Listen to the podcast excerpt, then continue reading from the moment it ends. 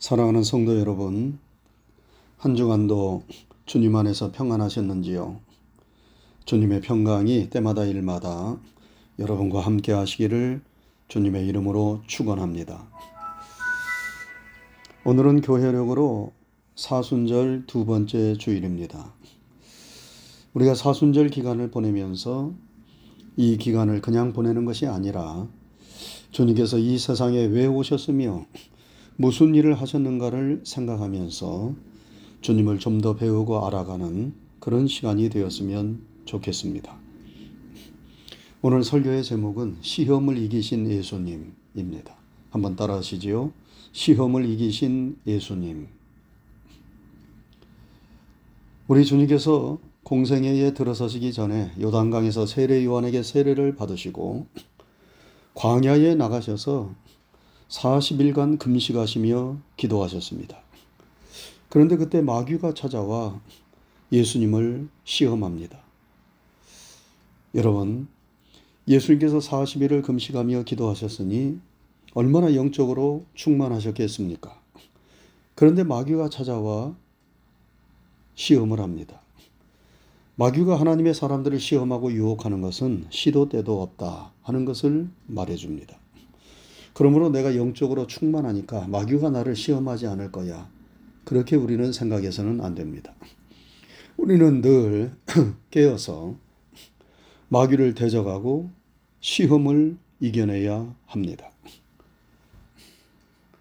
예수님께서 공생애에 들어서시기 전에 먼저 광야에서 마귀의 시험을 받으신 것은 무엇보다도 예수님께서 사역하시야만 하는 이 세상은 끊임없는 시험과 시련이 있는 것임을 가르쳐주기 위함이셨고, 다른 하나는 이러한 시험과 시련은, 시련을 우리도 예수님처럼 이겨내야 함을 가르쳐주시기 위함이었습니다. 예수님은 여러분과 제가 세상에서 당하는 모든 시험과 시련을 몸소, 몸으로 마음으로 다 겪으셨습니다. 그리고 그것들을 이겨내셨습니다. 그래서 히브리서 기자는 말하기를 우리에게 있는 대제사장은 우리의 연약함을 동정하지 못하신 이가 아니요 모든 일에 우리와 똑같이 시험을 받으신 이로되 죄는 없으시니라, 이렇게 말씀했습니다. 여러분, 우리가 살아가는 이 세상은 끊임없는 시험과 시련이 있는 곳입니다. 우리가 세상을 살면서 아무런 시험이나 시련이 없이 살기를 원한다면 그것은 우리가 잘못 생각하는 것이지요. 우리가 사는 이 세상은 산을 하나 넘으면 또 다른 산이 기다리고 있고, 고비를 하나 넘기면 또 다른 고비가 기다리고 있는 세상입니다. 그렇지만 우리가 그것들을 무서워하거나 두려워할 필요는 없습니다. 우리 주님께서 그 모든 것들을 다 알고 계시고 친히 체험하셨고 그것들을 이기셨기 때문입니다. 그래서 예수님께서 말씀하셨습니다. 너희가 세상에서는 환난을 당하나 담대하라. 내가 세상을 이기었노라. 여러분, 예수님께서 무엇을 이기셨다는 말씀입니까? 세상의 시험, 환난, 시련, 역경, 문제, 그런 것들을 다 이기셨다는 것 아닙니까? 그래서 우리는 끊임없이 예수님을 바라보고 의지하면서 예수님과 함께 우리에게 닥치는 시험과 시련을 이겨내야 합니다. 우리는 사순절을 보내면서 이러한 시험을 이기신 예수님을 배워야 하겠습니다. 예수님은 광야에서 마귀에게 시험을 받으셨습니다. 마귀는 성령 충만하였던 예수님을 찾아와 크게 세 가지 시험을 합니다. 첫째는 돌로 떡을 만들어 먹으라는 것입니다.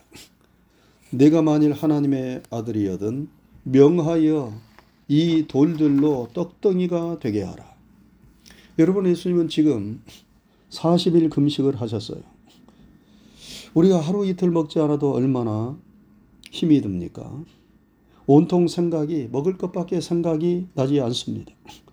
그런데 예수님께서 사십 일을 금식하셨으니 예수님도 광야에 널려진 돌들이 떡덩이처럼 보이지 않았겠습니까? 마귀는 그 배고픔을 이용해서 돌로 떡을 만들어 먹으라고 시험하고 유혹하는 것입니다. 여러분, 떡은 무엇을 의미합니까? 떡은 먹는 것, 물질을 의미합니다. 우리는 종종 먹는 것을 앞에 두고 이런 질문들을 하지요. 사람이 왜 사는가? 어떤 사람은 먹기 위해서 산다고 말합니다. 우리가 열심히 일하는 거, 늘 바쁘게 뛰어다니는 거 생각해 보면 돈을 벌어서 먹으려고 하는 것 같습니다. 그런데 그렇게 생각하면 인간이 짐승과 별로 다를 바가 없어 보입니다. 그래서 살기 위해서 먹는다 말합니다. 우리가 살아야 하니까, 인간다운 삶을 살아야 하니까 먹는 것이고, 그것을 위하여 열심히 일하고 돈을 버는 것이라고 말합니다. 생각해보면 이 말도 맞고 저 말도 맞는 것 같습니다. 여러분, 우리에게는 떡이 반드시 필요하지요. 물질이 꼭 있어야 합니다. 그래야 생존할 수 있고 사람다운 삶을 살 수 있습니다. 그래서 물질 그 자체가 잘못된 것이 아닙니다. 항상 사람들은 떡의 문제, 물질의 문제 때문에 갈등하고 싸웁니다. 그것이 꼭 필요하기에 서로 차지하려고 갈등하고 싸우는 것 아닙니까? 통계를 보면 연인 간에, 부부 간에 서로 갈등하고 싸우고 헤어지고 이혼하는 이유 가운데 절반 이상이 돈 때문이라고 합니다. 물질 때문이라고 합니다. 돈이 없으니까 갈등하고 싸우고, 돈을 서로 많이 차지하겠다고 싸웁니다. 돈에 대한 주권을 서로 갖겠다고 싸웁니다. 마귀는 이러한 인간의 약점을 잘 압니다. 그래서 떡의 문제, 돈의 문제, 물질의 문제를 가지고 사람들을 서로, 서로 싸우게 하고 믿음에서 떠나도록 시험하고 유혹하는 것입니다. 여러분, 예수님은 이런 마귀의 시험에 대하여 어떻게 대처하셨습니까? 사람이 떡으로만 살 것이 아니요 하나님의 입으로부터 나오는 모든 말씀으로 살 것이니라 하였느니라 하시는 신명기 팔 장 삼 절의 말씀을 인용해서 그 시험을 이기셨습니다. 여러분, 사람에게 떡이 반드시 필요하지요. 그러나 사람은 떡으로만 사는 것이 아닙니다. 사람이 떡으로만 산다고 생각하니까 사람이 육체가 되고 이 세상의 갈등과 분쟁이 끊이지 않습니다. 사람이 떡으로 살지만 떡으로만 사는 존재가 아닙니다. 여러분, 우리는 떡과 더불어 하나님의 말씀으로 이 세상을 사는 사람들입니다. 우리가 육체이기에 떡이 필요하지만 우리는 또한 영적인 존재이기에 하나님의 말씀을 필요로 합니다. 하나님의 말씀을 통하여 하나님의 뜻을 알고 그 뜻을 이루며 살아가야 합니다. 우리가 그것을 알지 못할 때 우리는 영이 아니라 육체로 전락하게 되는 것입니다. 우리는 영을 가진 고귀한 존재가 아니라 육체만을 가진 고깃덩어리가 되고 마는 것입니다. 예수님은 여러분과 제가 이 세상을 살면서 반드시 떡이 필요하지만 그 떡만을 위해서 살면 안 된다고 말씀하신 것입니다. 마귀는 끊임없이 수단과 방법을 가리지 말고 떡만을 위해서 살으라고 시험하고 유혹합니다. 그러나 예수님은 사람이 떡으로만 사는 것이 아니라 하나님의 말씀으로 살아야 한다고 말씀합니다.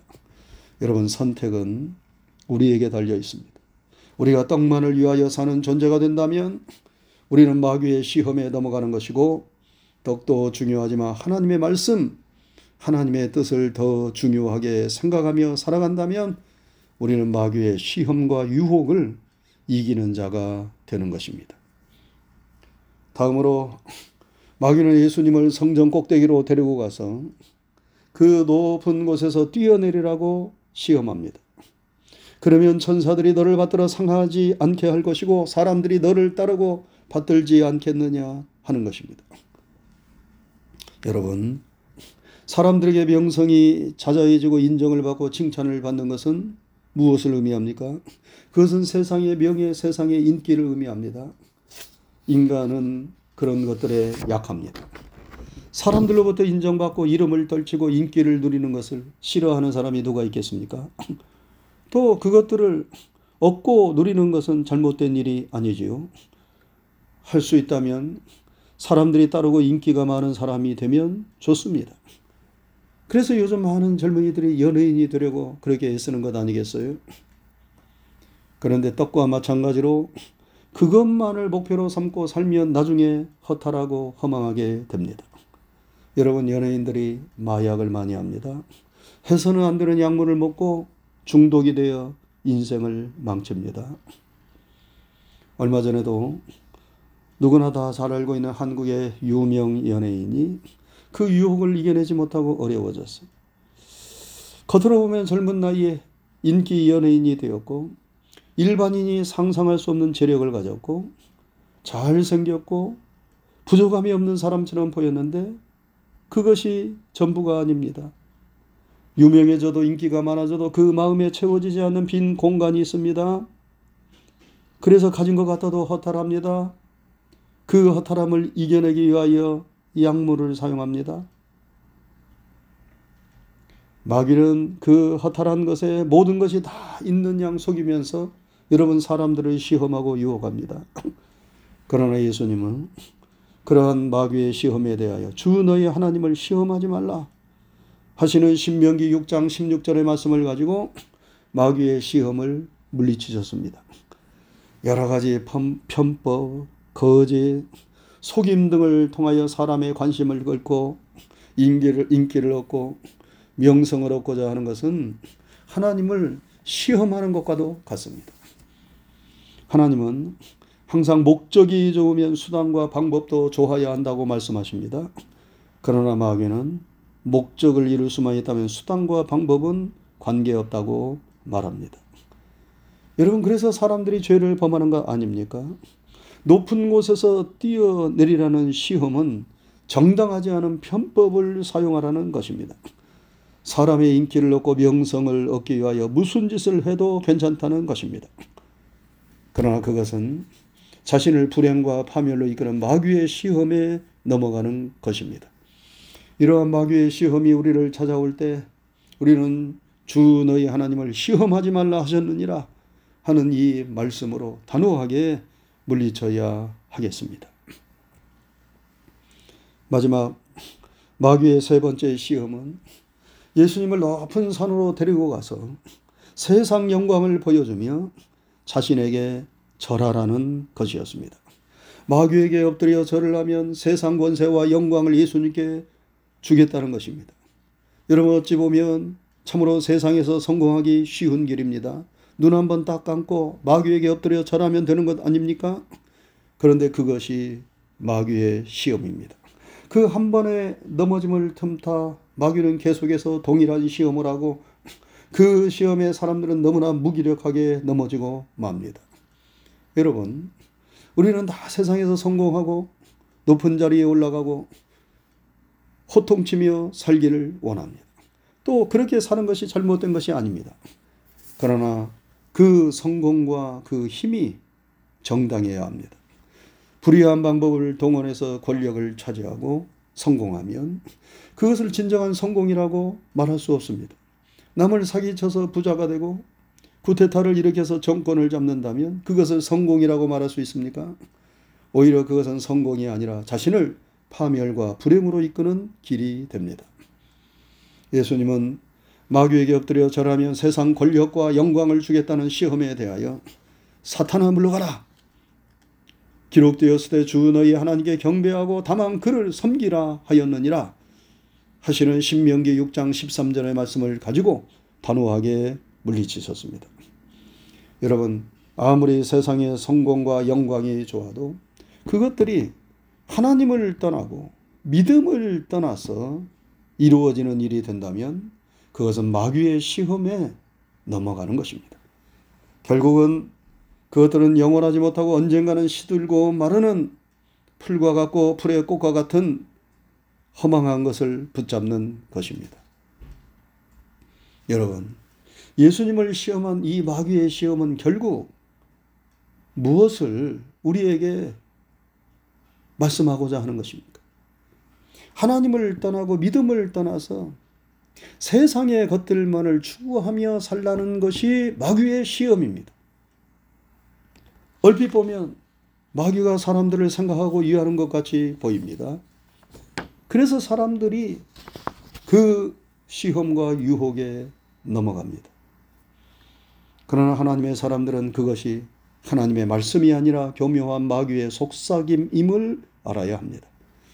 그래서 우리도 예수님처럼 하나님의 말씀을 가지고 마귀의 시험을 물리치고 이겨내야 합니다. 사람이 떡으로만 살 것이 아니요 하나님의 입으로 나오는 모든 말씀으로 살 것입니다. 주 너희 하나님을 시험하지 말라 하였느니라. 사탄아 물러가라 기록되었을 때 주 너희 하나님께 경배하고 다만 그를 섬기라 하였느니라. 사랑하는 성도 여러분, 우리가 사순절을 보내고 있습니다. 사순절은 마귀의 시험과 유혹을 물리치며 절제하는 기간입니다. 사탄과 마귀가 여러분과 저를 어떻게 시험하고 유혹합니까? 하나님보다 세상을 더 바라보라고 시험합니까? 하나님의 말씀보다 세상의 말을 더 귀 기울여 들으라고 유혹합니까? 주님을 믿고 따르기보다는 세상을 더 믿고 따르라고 시험합니까? 세상의 물질, 인기, 부귀, 영화를 위해서 수단 방법을 가리지 말고 마귀에게 엎드려 절하라고 시험하고 유혹합니까? 사순절은 이런 여러 가지 시험과 유혹을 하나님의 말씀과 믿음으로 이겨내고 절제하고 훈련하는 아주 귀한 영적인 계절입니다. 예수님처럼 우리 모두 하나님의 말씀과 성령의 능력을 힘입어서 마귀의 시험을 이기는 우리 모두가 될 수 있기를, 이 사순절의 기간이 될 수 있기를 주님의 이름으로 축원합니다. 기도하겠습니다. 거룩하신 하나님 아버지 감사합니다. 한 주간의 삶도 주의 크신 은총과 사랑으로 함께 하시고 인도해 주신 것 감사를 드립니다. 오늘 거룩하고 복된 주님의 날에 다시 한번 우리로 하여금 머리를 조아려 하나님 앞에 경배하고 예배할 수 있도록 이끌어 주신 것을 감사를 드립니다. 우리의 드리는 찬양과 예배를 통하여 영광을 받으시옵소서. 우리가 늘 주님 안에서 하나님의 자녀가 되었음을 잊지 말고 기억하게 하여 주옵시고, 우리가 사는 것은 이 세상만을 바라보고 의지하며 사는 것이 아니라 나를 사랑하셔서 나를 구원하시기 위하여 자기 몸을 버리신 우리 주 예수 그리스도를 믿는 믿음 안에서 그 믿음으로 살아가야 하는 그런 하나님의 자녀임을 우리가 늘 기억하게 하여 주시옵소서. 악한 사탄과 마귀는 끊임없이 이 모양 저 모양으로 하나님의 말씀을 떠나 하나님의 뜻을 따라 뜻을 떠나서 이 세상을 살으라고 우리를 시험하고 유혹합니다. 때로는 물질로, 때로는 쾌락으로, 때로는 세상의 영광과 부귀로, 때로는 사람들이 추구하는 인기와 명예로, 여러 가지로 우리가 믿음을 떠나고 하나님을 떠나서 세상의 것들을 추구하라고 유혹하고 시험하는데, 이러한 마귀의 시험과 유혹을 우리가 잘 깨달아서 알게 하여 주옵시고, 성령의 능력을 힘입어 또 하나님의 생명의 말씀을 의지하여 모든 마귀의 시험을 이기고 우리 예수님처럼 우리도 승리하게 하여 주시옵소서. 이 사순절의 기간을 시험을 이기고 유혹을 이기며 승리하는 기간이 되게 해 주옵소서. 예수님 귀하신 이름 받들어 감사하고 기도드리옵나이다. 아멘.